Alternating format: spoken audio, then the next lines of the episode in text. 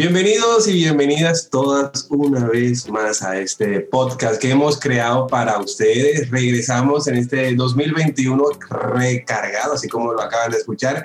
Este año venimos con más invitados, más temas y todo lo que ustedes eh, desean escuchar en esto, en Vive a tu manera, porque aquí estamos cargados con mucha energía para este 2021. Como siempre, me acompaña en esta cabina de radio virtual, porque seguimos cuidándonos y manteniendo el distanciamiento social, eh, cada uno desde su casa. Y aquí está Marisela Quiroz, quien nos acompaña como siempre. Mari, bienvenida. Hola Charlie, hola a todas las personas que nos están escuchando y nos escucharán por Bocaribe Radio y por otras plataformas de podcast, porque este año vamos a hacer la tarea juiciosa de publicarlo en otros lugares. Igual seguirá colgado en YouTube y bueno, muy felices porque ya tenemos los temas de este año y están buenísimos. De ataque, yo creo que eh, la gente, antes de que los que están escuchándonos ahora mismo por los 89.6 FM de Bocaribe Radio, escuchen bien lo que vamos a hablar hoy. Masturbación y autotoque amoroso. Ese es el tema de hoy. Así como lo acaba de escuchar, masturbación y autotoque amoroso. No se alarme, no se ponga, a, o sea, todo el mundo se ha masturbado en esta vida, aunque no lo quiera. Entonces, ¿tú qué sabes? Uno, sabe, uno, uno, a veces dice que no, pero sí, sí. Y, el, y el autotoque amoroso, como lo, eh, lo nombramos nosotros. Lo encontramos que es un nuevo concepto también y que de pronto va a ser algo interesante y para eso estamos acá, para explorar ese concepto. Así es, vamos a tener a dos psicólogos, una psicóloga y un psicólogo invitados para que nos aclaren sobre riesgos, mitos, los beneficios emocionales y corporales, todo sobre este tema para que usted también se cuide desde casa y deje tantos tabúes porque masturbarse es lo más normal. Nos va a acompañar en la, tarde de hoy Andrea Marín, quien es psicólogo y terapeuta menstrual, y Andrés Palma, que es psicólogo y hace parte del colectivo de masculinidades conscientes sentipensantes de sede social. Eh, como siempre nos acompaña en nuestra producción Laura Señor, que siempre está con nosotros, nuestro productor Brainer eh, Vergara, y también en una nueva edición que llega Silvana Reyes, con unos datos curiosos, esa sesión que ella ha preparado para poder eh, conocer un poquito más. Hoy va a hablar de los nativos digitales y el uso excesivo de eh, las pantallas. Pero bien, vamos a entrar en materia, vamos a saludar a los invitados para hacer una pausa cortica y regresar con el tema eh, fuerte. Bienvenida Andrea, bienvenido Andrés, André y Andrés, bienvenido, vamos a darle la palabra a Andrea. ¿Cómo estás Andrea?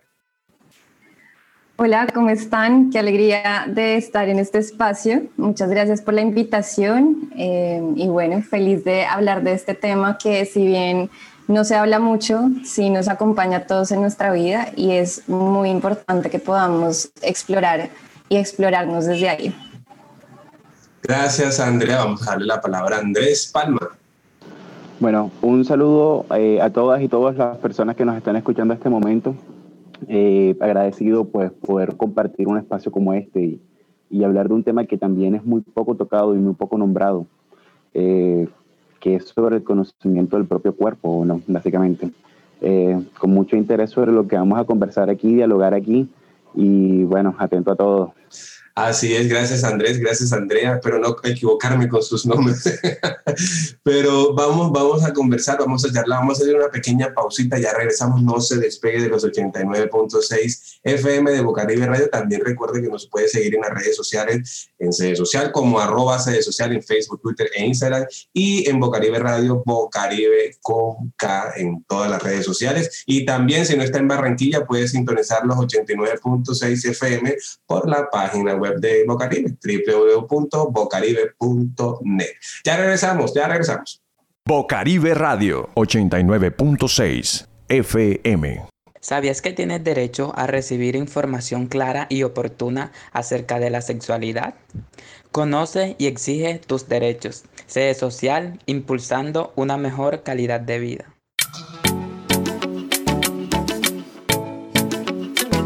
Buenos días, gracias por tener en cuenta todos estos puntos de vistas. Eh, te puedo hablar desde mi experiencia como mamá. Em, yo en mis gestaciones, la verdad es que me masturbé bastante. Sentí que fue una conexión que necesitaba para mí misma. A veces las relaciones íntimas de pareja se me dificultaban un poco, eran incómodas, sobre todo al final del embarazo. Y la masturbación fue ese plus que libraba en mí tensiones, me relajaba, subió mi autoestima, eh, me animé a observar mejor mi vulva adentro de mi vagina, ¿sabes? Y fue una experiencia maravillosa que aún sigo practicando a lo largo y seguiré practicando a lo largo de mi vida. Eh, mi líbido en, durante el embarazo aumentó, como te digo, entonces creo que fue una práctica bastante saludable. Como Dula te puedo decir que yo recomendaría y le recomendaría a todas esas mamás en embarazo que exploren el cuerpo, que exploren su intimidad, que se vean la vulva, que se vean la vagina eh, y que se toquen, que se toquen con amor, que se toquen con pasión. Eh, eso las ayudará a relajarse, a liberar tensiones y se dice que también ayuda a, eh, a como practicar para el parto. Bueno, y por último te quisiera recomendar dos libros. Uno es La masturbación de Georgina Burgos, es un libro bastante técnico, pero bacanísimo.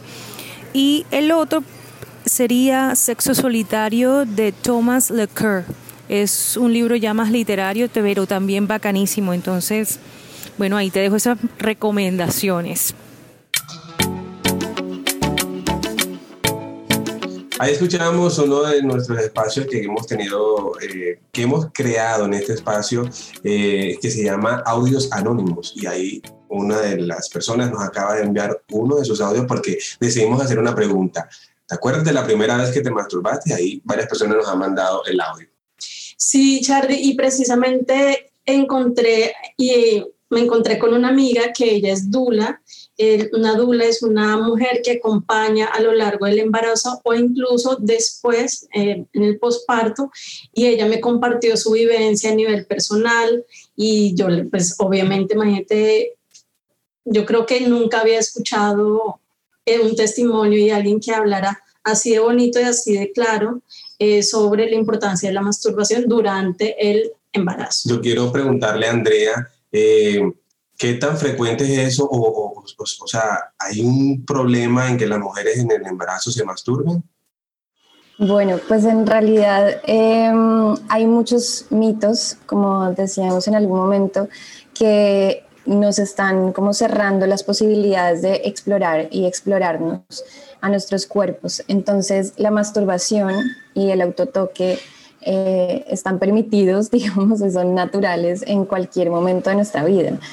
Si nos vamos a muy pequeñitos, ¿cierto? Quizás no tenemos el recuerdo como tal cual de esa primera vez que nos tocamos los genitales, por ejemplo, pero con los niños y niñas uno ve que hay un momento de la exploración en el que es tal cual, o sea, así mismo como estamos explorando como es nuestro movimiento de las manos, de las piernas, del, del, resto del cuerpo, hay un momento en que encontramos nuestros genitales y esa sensación de placer que nos generan, ¿no? Entonces, desde esa edad temprana hasta adultos mayores, em, está abierta esa posibilidad. Y es muy bonito en este testimonio, en esto que nos comparten, porque precisamente lo habla con mucha naturalidad y habla desde su experiencia durante el embarazo particularmente y de hecho ella habla como, bueno, esto es una posibilidad de practicarlo para prepararnos para el, el momento del parto, ¿cierto? Y es que en el momento en el que nosotros estamos sintiendo placer, y un placer sexual, se generan un montón de neurotransmisores en nuestro cerebro y uno de esos es la oxitocina. Y la oxitocina precisamente ayuda a la contracción y a la relajación de nuestro útero. Entonces, esto sucede en el momento en el que estamos eh, masturbándonos, en el momento en el que estamos excitadas y en el momento del parto. Entonces, precisamente el estar sería como un, estilo de práctica, ¿no? En el que nuestro cuerpo se relaciona mucho más con esa contracción y relajación y claramente que va a ayudarnos en el momento del, del parto a tener ese movimiento más en nuestro cuerpo. Entonces es maravilloso que podamos hacerlo. Ella particularmente dice, se aumentó mi líbido, pero hay muchas mujeres que experimentan lo contrario, que durante el embarazo su líbido disminuye. Y ahí podríamos entrar como en todo el tema de la exploración desde el autotoque amoroso, de cómo ir subiendo esa, esa libido y cómo seguir subiendo ese placer y ya sea disfrutarse a sí misma, ¿no? Entonces creo que es absolutamente eh, abierto en cualquier momento, es más como en estas cruces y estos encerramientos que, nos, que tenemos a nivel cultural. Precisamente, André, y también para conversar entre los dos, em, cuéntenos para ustedes y desde sus experiencias como profesionales también, qué diferencia encuentran y le podríamos compartir a la audiencia eh, de la masturbación versus el autotoque amoroso, em, como que, ¿qué diferencia hay allí? Vamos a darle la palabra a Andrés. Bueno, eh, hablemos un poco de la masturbación y me gustaría retomar algunas de las palabras que estaba diciendo mi colega Andrea, eh, que me parecieron muy interesantes sobre el descubrimiento.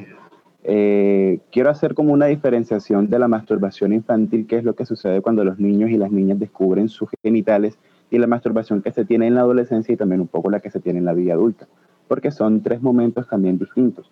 En nuestra cultura caribeña, aquí en Colombia, eh, que tenemos un contexto bastante machista y nuestra cultura también es bastante machista, normalmente vemos que los niños cuando tienen entre los 5, 6, 7 años, que se están descubriendo el pene, hasta incluso a los 4 años, eh, y comienzan a mostrárselo eh, pues como a las personas que están en su casa y a las personas de su comunidad y lo vemos como algo cotidiano, principalmente, eh, digamos que en barrios donde las comunidades son tan cercanas que es como si fuera una familia grandota, por esos mismos vínculos que también se tienen.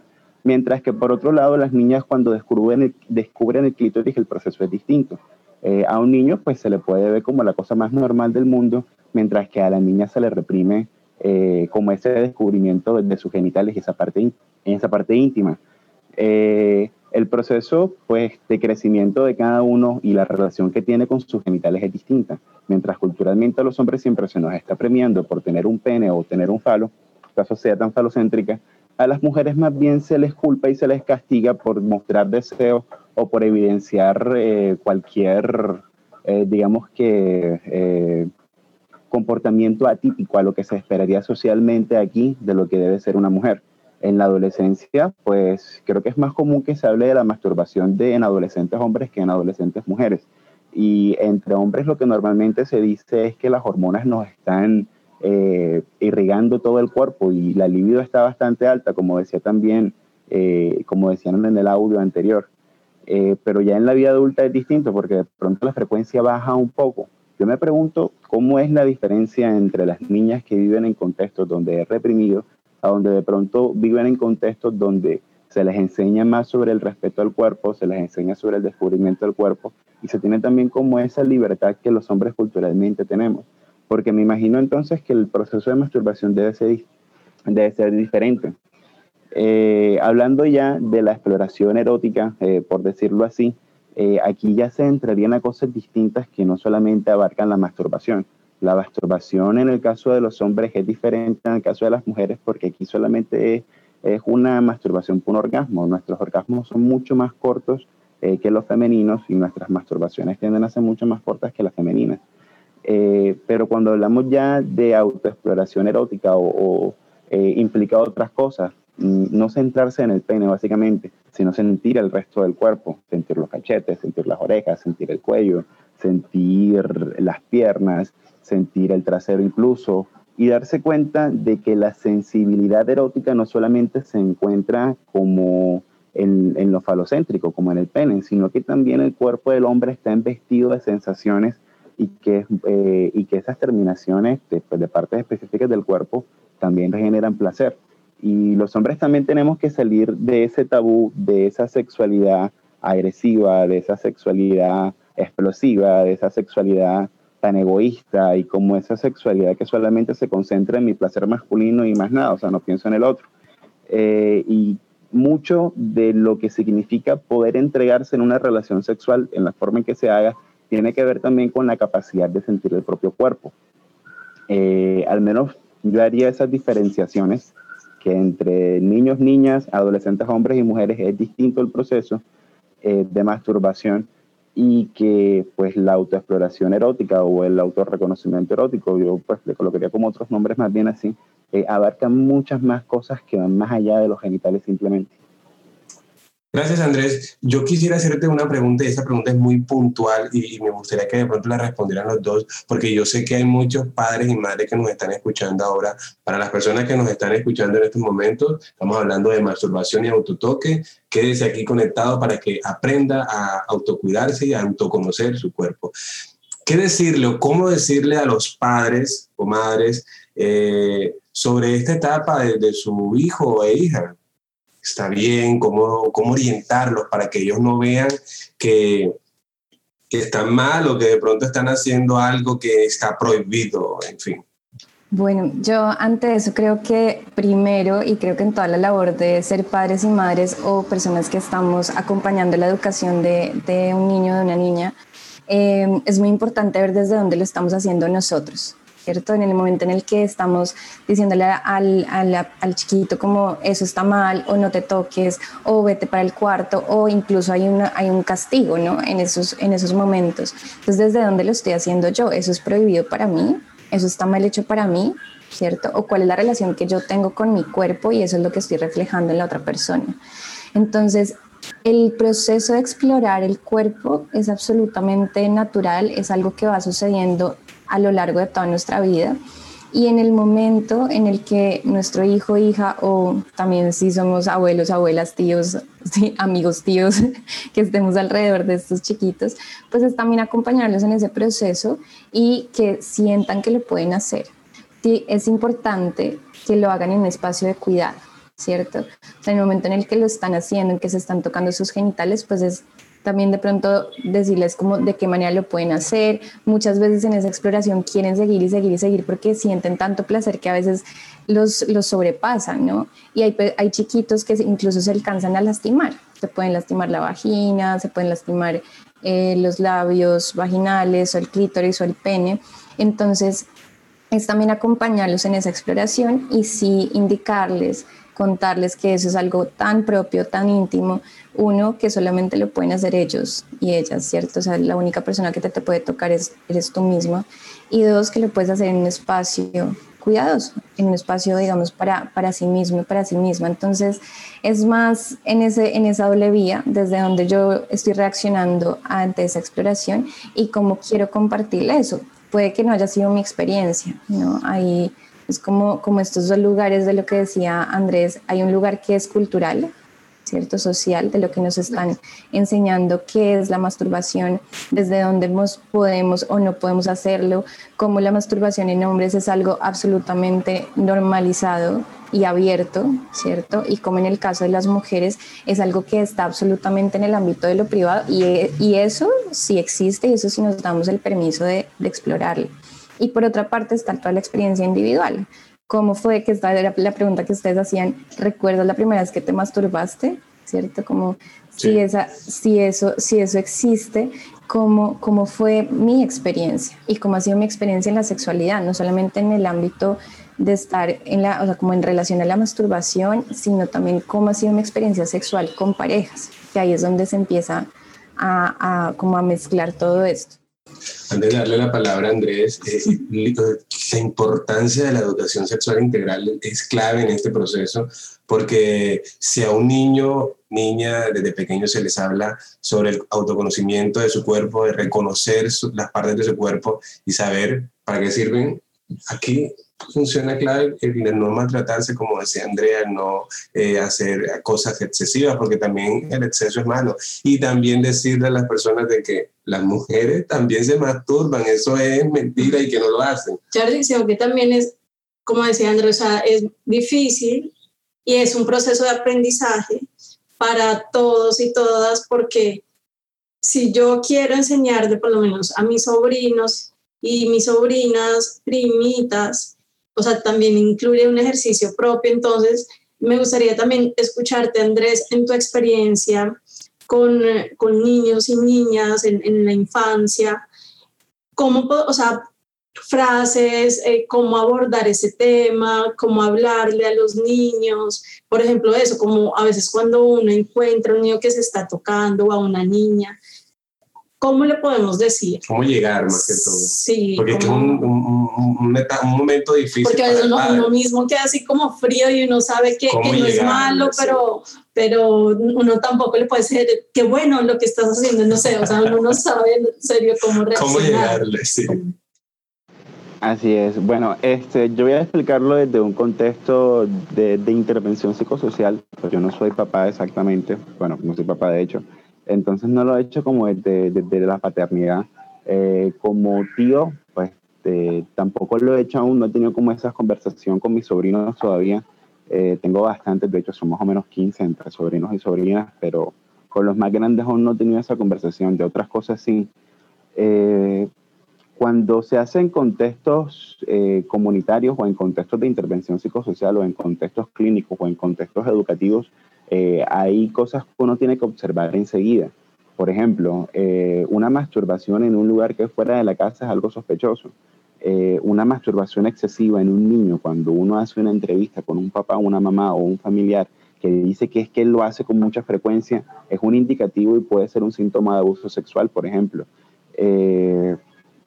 Cuando nosotros nos encontramos con la masturbación eh, y hablar estos temas ya con niños en primera infancia, lo primero que tenemos que hacer es el reconocimiento de las partes del cuerpo. Eh, si ya los niños saben cuál es su cabeza, sus brazos, sus piernas, el ombligo, eh, sus pectorales, como todas esas partes, ya hay que empezar a hablar de cuáles son las genitales. en el caso de los niños, que es un pene, que es una vagina, porque los niños son diferentes que las niñas, cómo tienen que limpiárselo, eh, porque es rico cuando siente que se está tocando ahí, eh, porque se tiene que ser prudente con los toques ahí, porque tiene que avisarle a papá, mamá o a un adulto de confianza en la casa cuando otra persona le esté diciendo que quiere tocárselos o se los esté tocando o le esté insinuando para hacer cosas que de pronto él no sabe qué son y se lo están haciendo creer que es como si fuera un juego. Eh, desde el contexto clínico de intervención psicosocial uno lo hace en la forma de prevención del abuso sexual y el reconocimiento de un posible abuso.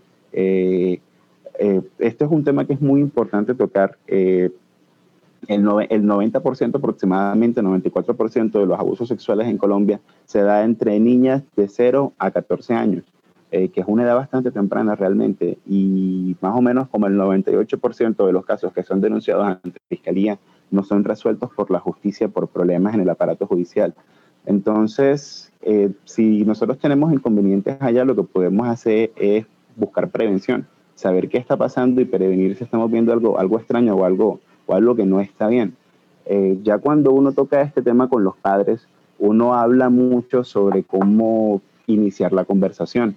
Eh, bueno, mi hijo, ven acá que vas a hablar con mamá, o bueno, mi hijo, ven acá que vas a hablar con, con la abuelita, si de pronto es la abuela la persona encargada y vamos a hablar de qué es esto cuando son adolescentes, por ejemplo, hombres de 13 años, eh, ya uno ya habla propiamente de lo que es la masturbación, de lo que de pronto ve eh, pornografía, de lo que es de pronto compartir historias con otros amigos. Y también uno tiene que empezar como a quitar mitos. El mito, por ejemplo, de que el hombre tiene que tener sexo entre los 13, 14, 15 años, o, o esa competencia absurda que tenemos los, los, hombres cuando somos adolescentes de quién es el que el que tiene relaciones sexuales por primera vez dentro del grupo, o esa idea errónea de que es más hombre quien se acuesta con más mujeres. Entonces son conceptos que se aprenden en lo social y que se introyectan con mucha más fuerza en la adolescencia, porque es cuando tenemos el cambio hormonal dentro del cuerpo, tenemos el cambio cultural también de que ya nos estamos viendo como personas adultas y también empezamos a sentir una atracción mucho más fuerte hacia el sexo opuesto o hacia las personas de mi mismo sexo, en el caso de que sea una relación eh, homosexual, por ejemplo.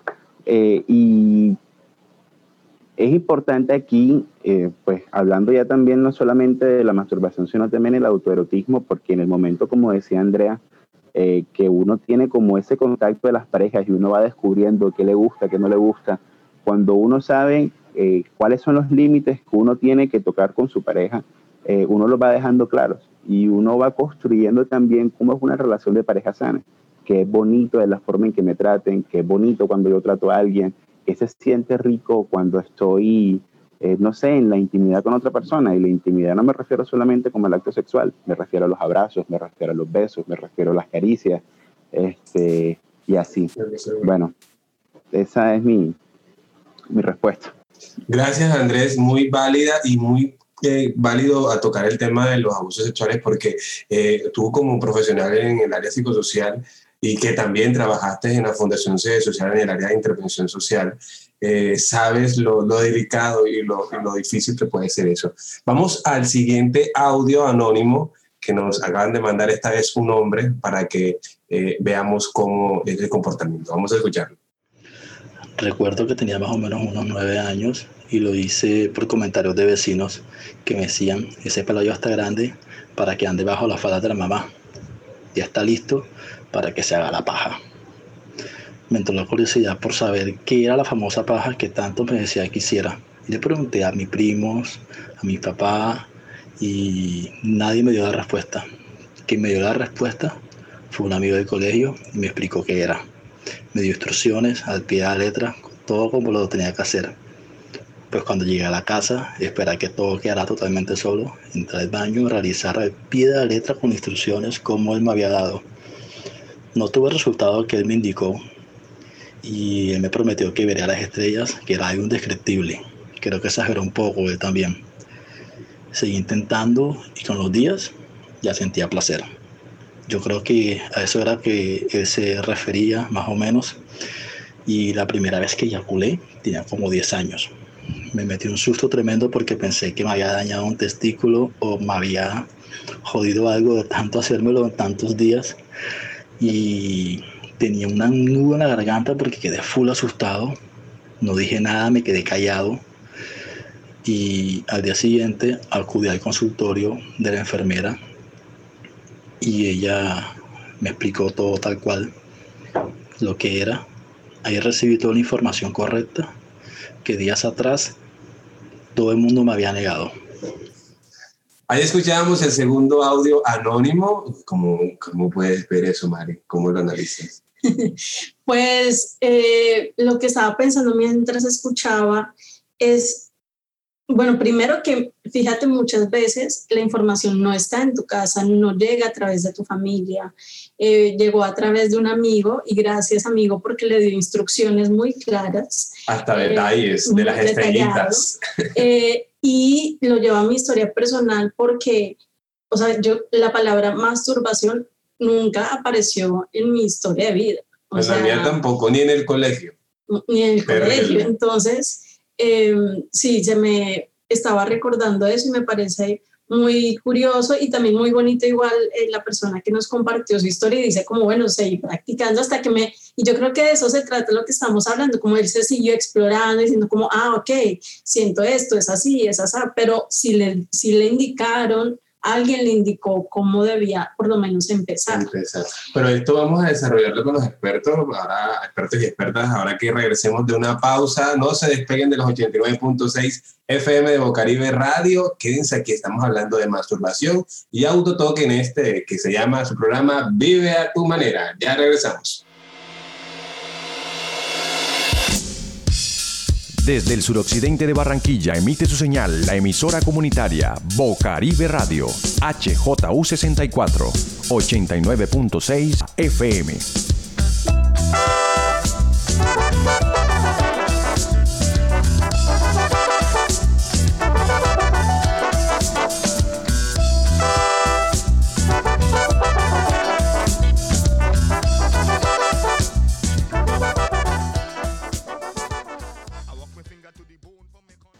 ¿Sabías que puedes elegir de quién te enamoras y con quién desarrollas una vida sexual sana y responsable?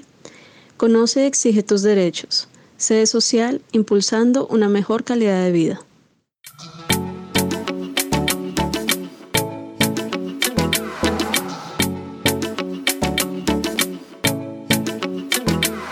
Continuamos aquí en tu programa Vive a tu manera para que usted viva como usted se le dé la gana. Hablamos esta tarde de masturbación y autotoque con dos expertas y expertos, Andrea Marín y Andrés Palma, psicólogos los dos. Y bueno, ya escuchamos el audio antes de ir a pausa y vamos a preguntarle a los expertos qué tal, qué opinan de esa experiencia. Andrea. Bueno, eh, es muy interesante escuchar esta historia desde la vivencia de un hombre. eh, y muy conectada con lo que decía Mari, es que precisamente no tenemos en ese ámbito cercano esa respuesta que estamos buscando. ¿no?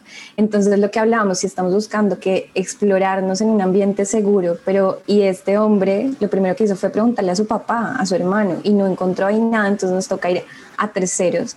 Ahí estaba el amigo, pero usualmente quienes son los, profesores, digamos, en ese, en ese campo es un médico, ¿cierto? Un experto que se acerca a ese lugar desde una manera muy distinta.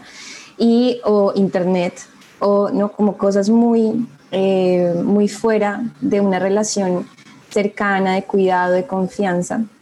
Entonces creo que también ahí surge algo muy importante es que desde el desconocimiento surge el miedo cierto porque este hombre le dijeron bueno sí la paja y este pero qué es la paja cómo así accede a la masturbación y luego cuando eyacula por primera vez se pega un susto terrible y ahí aparece el miedo, aparece la sensación de ¡Ah! yo no debería estar haciendo esto o porque estoy haciendo esto, algo está mal con mi cuerpo.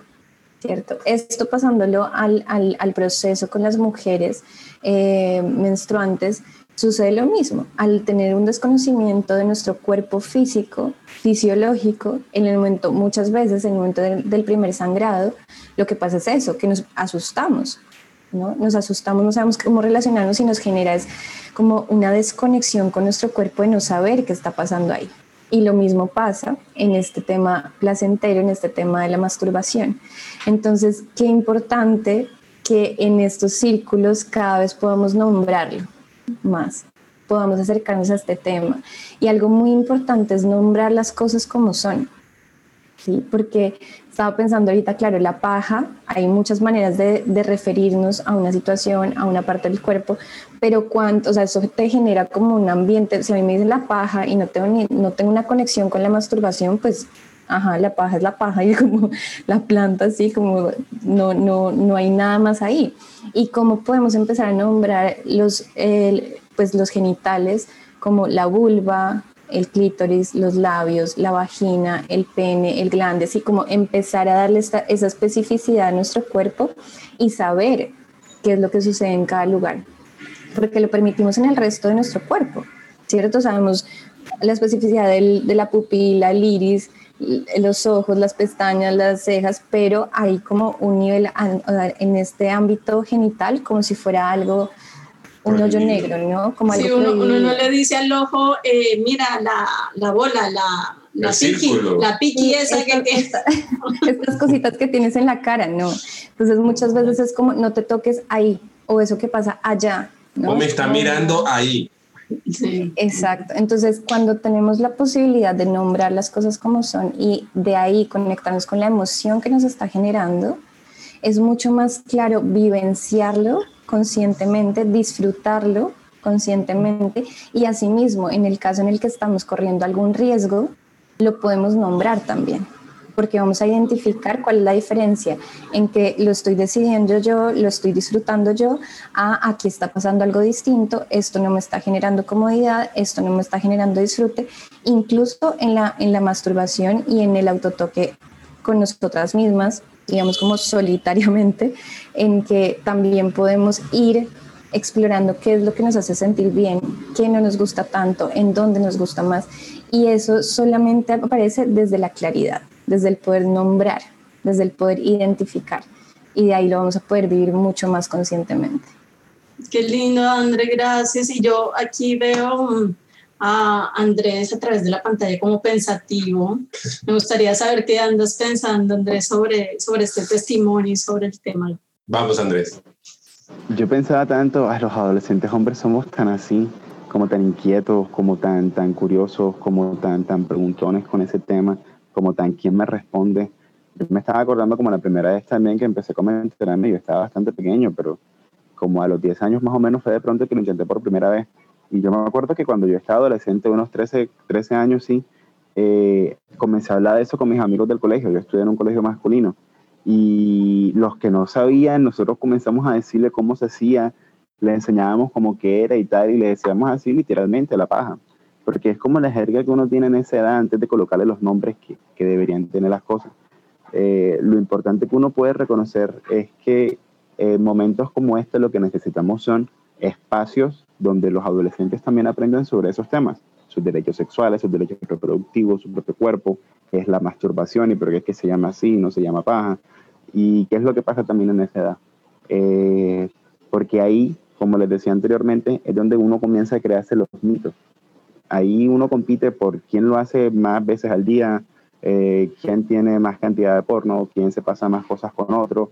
Y son cosas que también hay que empezar a mirar cómo se relacionan entre adolescentes, porque es lo que nos configura después para ser adultos y nuestras relaciones de pareja.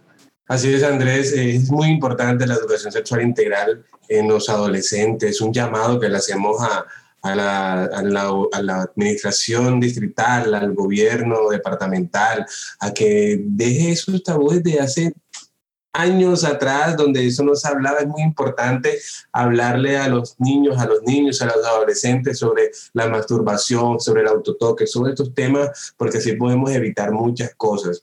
Así que, como, como lo acaban de decir nuestros expertos, vamos a escuchar el siguiente audio anónimo para que ustedes también eh, reflexionen sobre esto. A las personas que nos están escuchando, estamos hablando de masturbación y autotoque amoroso en este programa Vive a tu manera. Bueno, la primera vez que recuerdo estar consciente de haber tenido un orgasmo mediante la estimulación, yo tendría alrededor de 11 o 12 años. Estoy más cerca de los 11 que de los 12. Yo en ese momento tenía el periodo porque yo me desarrollé muy pequeña. Entonces, de las primeras veces que uno tiene el periodo, pues uno usaba, bueno, yo usaba toallas sanitarias. Pero como en mi casa nuestras mujeres siempre han sido de flujo bastante abundante, las toallas sanitarias de nosotras eran de las nocturnas, de las más gruesas, de las más largas. Independientemente de que yo obviamente hubiera sido una niña de 11 años, pues esa era la que había y esa era la que tenía puesta en ese momento. Mi recuerdo viene de la siguiente manera, era de noche, yo estaba acostada para quedarme dormida y estaba acostada boca abajo y supongo yo que pues obviamente una niña de 11 años con una toalla sanitaria inmensa, pues con una panty que obviamente no te va a quedar holgada, pues una panty de niña, eh, no sabría muy bien cómo, no, y, o sea, no sabría muy bien explicar el cómo ni por qué eh, se me ocurrió como apretar. O sea, apretar las dos piernas, apretar, ¿sabes? Como eso, simplemente un acto como de apretarme contra la cama, teniendo la toalla sanitaria vuelta un churro. Todas las que somos mujeres y hemos usado toallas sanitarias sabemos que las toallas sanitarias pueden volverse un churro en cualquier momento. Y justamente ese acto de presionarme contra ese churro, por muy extraño que parezca y que suene, eh, wow, me dio mi primer orgasmo. Y, y para mí fue como, como, como si se me hubiera volado la cabeza, porque era la primera vez que sentía algo así. Y sí, esa fue la primera vez. Fue impresionante, fue muy choqueante porque obviamente yo no sabía que simplemente ese acto de apretarme contra iba a generar eso. Y ya luego eso fue DJ evolucionando hasta lo que nosotras pues conocemos ahora como pues una masturbación con almohada, ya cuando fui más grande, pues ya eh, uno experimenta otras cosas, pero básicamente sí, creo que esa fue mi primera experiencia con masturbación, fue bastante naif, fue bastante, digamos que inocente, pero pues la verdad fue el gran gatillazo que me permitió explorarme y me permitió empezar a, conocer un poco más sobre, sobre mi sexualidad, a explorar un poco más el porno, a pensarme un poco más y ver más qué es lo que me gusta, qué era lo que me excitaba y todo. Y así fue. Ayer escuchábamos el último audio anónimo que nos acaban de mandar. La gente estaba respondiendo la pregunta, ¿recuerda la última vez que se masturbó? La primera. La primera vez que se masturbó. Entonces ahí estaban respondiendo los audios anónimos. Miren que esta, este audio, diferente a los demás, eh, habla sobre buscar objetos, en este caso las mujeres utilizaban las almohadas. Sí, exacto, o sea, sí y no, como que ella no lo buscó, como dice ella, como, em, digamos, intencionalmente. Y esto me, algo que me llama la atención de esta historia es que nos habla de otro tipo de masturbación porque el, el, estereotipo es que es con las manos, ¿cierto? Como el imaginario. Eh, pero sabemos que nos podemos masturbar. Eh, fíjate, aquí nos hablan con la almohada, de pronto con algún vibrador o de pronto otro objeto, incluso podemos crear objetos caseros.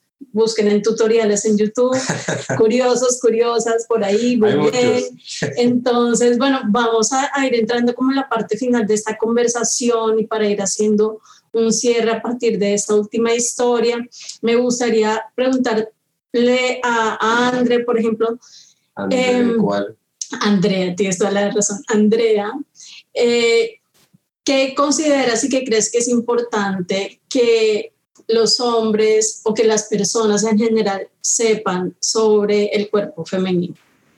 Bueno, es una pregunta muy interesante eh, creo que lo importante primero es precisamente sabernos eso, que en el compartir la sexualidad somos personas, ¿cierto? Y desde ahí tenemos todo un aprendizaje, todo un bagaje en cómo disfrutamos nuestro cuerpo y eso, cómo podemos disfrutarlo con otra persona.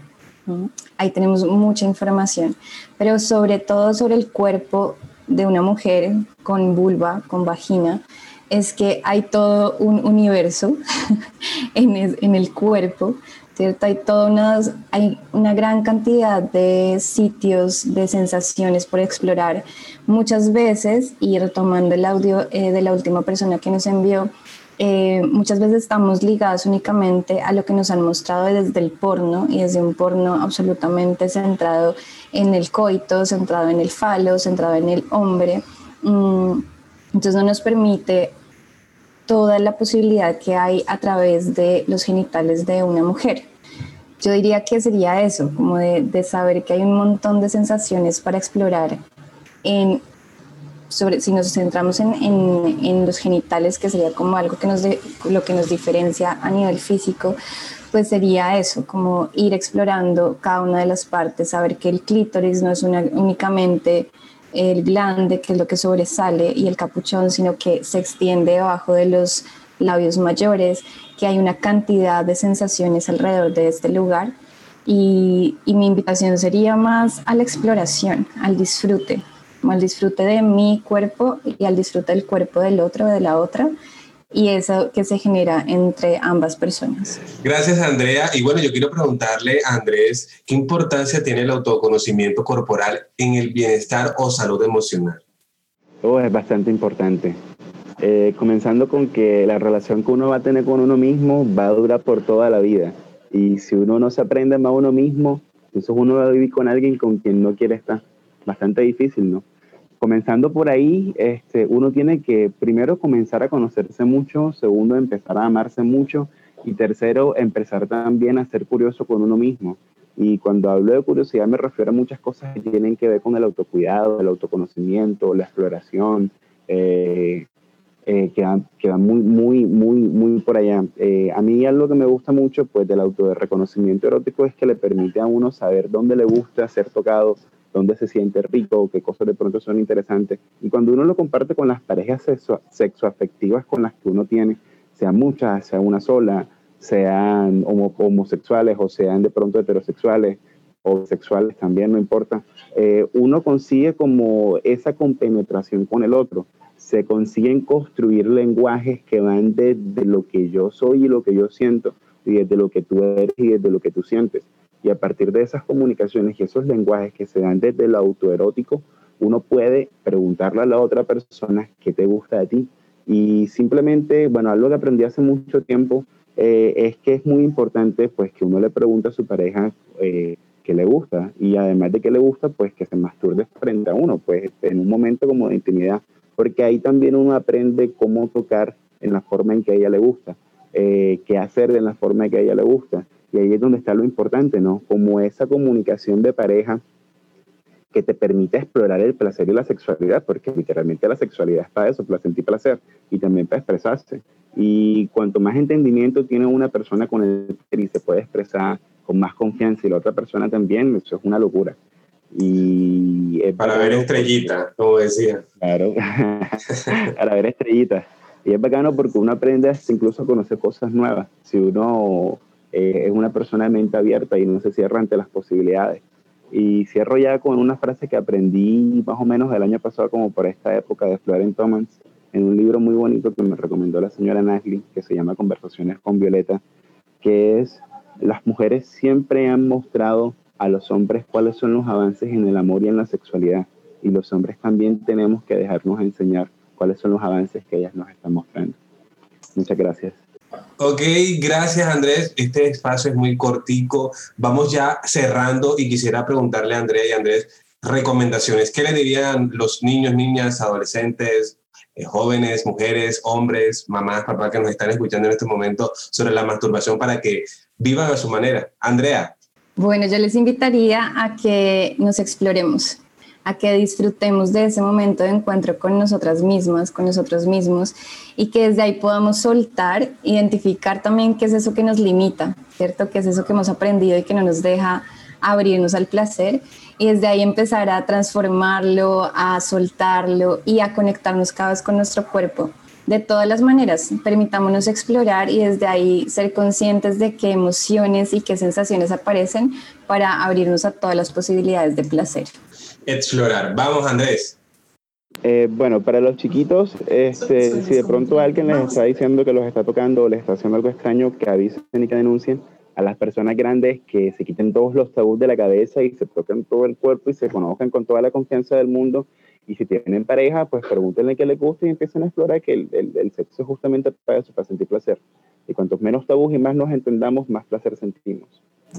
Mira, es, explorar y placer, tal cual, así lo acaban de decir nuestros psicólogos. Gracias por este espacio. Quien lo vive es quien lo goza. ya que estamos en carnavales virtuales, pero gracias, gracias por sus recomendaciones, gracias por acompañarnos en este espacio y nos estamos viendo. Gracias, nos vamos a una pausita, Mari, y ya regresamos con más el eh, del cierre del programa Vive a tu manera. Gracias, Andrés y Andrea. Muchas gracias. Gracias a ustedes por la invitación, por el espacio. Encantado. Cada vez que me quieran, aquí estoy a disposición, ayer. Gracias, Andrés. Ya regresamos. Bocaribe Radio 89.6 FM.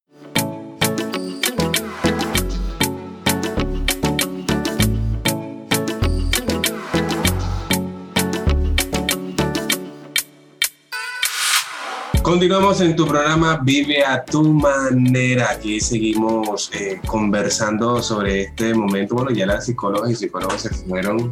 Eh, fue una charla. Sí, porque era un tema que queríamos desarrollar más, pero bueno, el tiempo no nos acompañó esta vez. Igual. Eh, no, nunca nos acompaña, es que los temas son muy amplios. Es para dejar a que la gente esté curiosa, se anime a estudiar más, a googlear, a conversar con sus amigos, amigas, en la familia.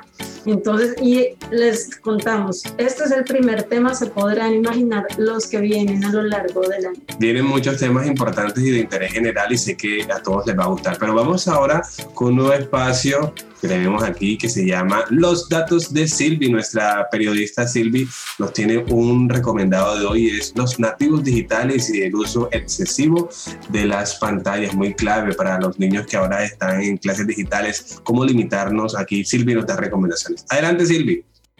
A las personas que nos escuchan y a nuestra mesa de trabajo. Hoy les traigo algunos datos curiosos sobre los nativos digitales y la exposición excesiva en las pantallas. Sin embargo, antes de todo adentrarnos en el tema, quisiera resaltar que las nuevas tecnologías son una gran herramienta e incluso ahora en pandemia vienen jugando un papel muy importante.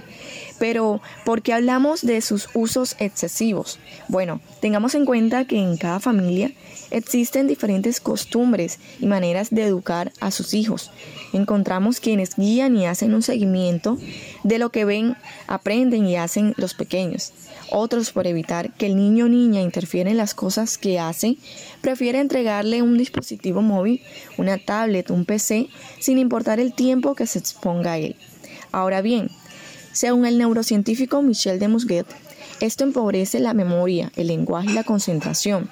Además, sobre las emociones puede eh, obtener el chico agresividad y depresión. Bueno, ahora, él escribe un libro que es llamado La fábrica de cretinos digitales, en donde afirma que los dispositivos digitales afectan el desarrollo neuronal de los niños y niñas. Esto lo concluye a partir del llamado efecto Flynn, en donde el coeficiente intelectual del humano aumenta de generación en generación, sin embargo en la actualidad se muestra de forma inversa. Pues tengamos en cuenta que el coeficiente está influenciado por la educación, la nutrición o salud. Sin embargo, no hay estudios que afirmen que tanto influye también la contaminación y otros factores sociales, pero él, este francés, lo lleva un poco más allá y él lo ve influenciado mucho por la alta exposición a las pantallas, lo cual retrasa la maduración anatómica del cerebro. Tengamos en cuenta que existen muchos factores, muchas familias también que no tienen en cuenta eh, cuando le entregan un dispositivo a un chico, les colocan un juego eh, o videos en YouTube, pero a veces los niños son tan curiosos que simplemente se ponen a ver videos y a veces no sabemos si son educativos o pueden acceder a videos de otros tipos pero como el padre o el familiar simplemente le entrega el dispositivo para que él se distraiga y no hace un seguimiento constante de lo que él consume. Ahora, también existen barreras, digamos, de horarios que pueden acceder los chicos tantas horas a un teléfono, a un PC, a una pantalla en específico y simplemente lo dejan mucho tiempo. Entonces se pierden otros factores, digamos, de la comunicación que puede existir entre los chicos. Eh, todo esto es muy importante tenerlo en cuenta. Entonces eh, ahora dejo una pregunta abierta cómo estamos aportando a los chicos, niños y niñas, ya que en estos momentos de pandemia es muy importante pues el acceso a estos dispositivos porque es la herramienta por la cual ellos se están educando. Ahora con todo el tema de la educación, ahora manejando pues la se va a manejar la alternancia y todo. Eh, les dejo la pregunta. Eh, qué tanto estamos aportando, qué tanto estamos haciéndole seguimiento y qué tanto manejamos una comunicación con nuestros chicos para educarlos en cuanto a las TICs, conocer cómo eh, darles acceso y siempre manteniendo eh, un seguimiento en todo este proceso. Ahí escuchábamos a Silvia, muy clave lo que nos acaba de decir, importante todo eso, pero ahora ya terminando este programa, vamos con los recomendados y este es a cargo de Marisela Quiroz. Mari, ¿qué recomendados en libros, series o podcast nos tienes para el día de hoy? Sí, Charlie, bueno, a mí me encanta siempre los recomendados en los programas. Eh, van a ser tres recomendaciones muy puntuales. Entonces, en Netflix hay una serie que se llama Google G-O-O-P-L-A-B, que es con la actriz Gwyneth Paltrow. Es una serie, digamos, documental en donde exploran distintos temas y en particular hay un episodio que se llama el placer es nuestro. Y allí el equipo se reúne con la educadora sexual Betty Dodson, que de hecho falleció hace relativamente poco, para hablar de vulvas reales y vulnerabilidades actuales mientras explora un tema candente que es mm, el placer de la mujer. Es muy bueno, eh, en serio, se lo recomendamos. El segundo recomendado es el libro que escuchábamos en uno de nuestros audios anónimos del día de hoy, de este episodio, que es La masturbación de Georgina Burgos. Entonces, a lo largo de este libro se pueden leer apartados en donde encontrarán cuestionarios diseñados para que entren en contacto con su realidad personal en relación con los contenidos que se abordan y les permitirán conocerse mejor. Entonces, bueno, súper recomendado. no había escuchado el libro, hay que buscarlo. Y finalmente un podcast que pueden escuchar a través de la web, a través de Spotify. Se llama Se Regalan Dudas. Eh, este podcast me parece bien interesante porque se basa en preguntas generales de todo tipo en torno eh, al crecimiento personal, al crecimiento emocional.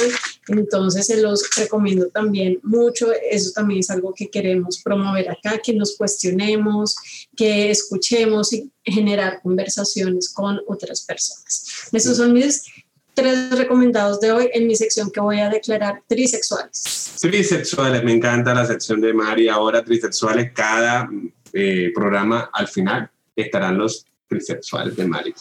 Qué genial. Y bueno, estamos en este espacio nuevo de Bocaribe, de Viva tu Manera, y cala muy bien.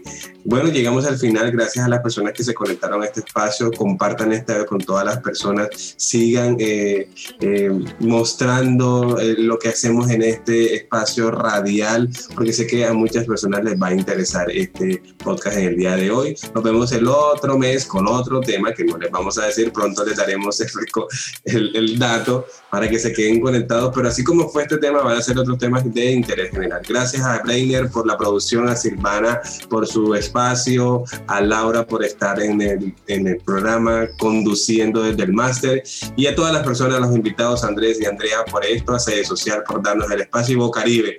Sí, Charlie, también gracias a Bocaribe por este espacio. Recuerden una emisora comunitaria que pueden escuchar en 89.6 y a través de www.bocaribe.net. Bocaribe siempre con K. Así es, nos vemos el otro mes. Chao, hasta entonces. Chao, chao.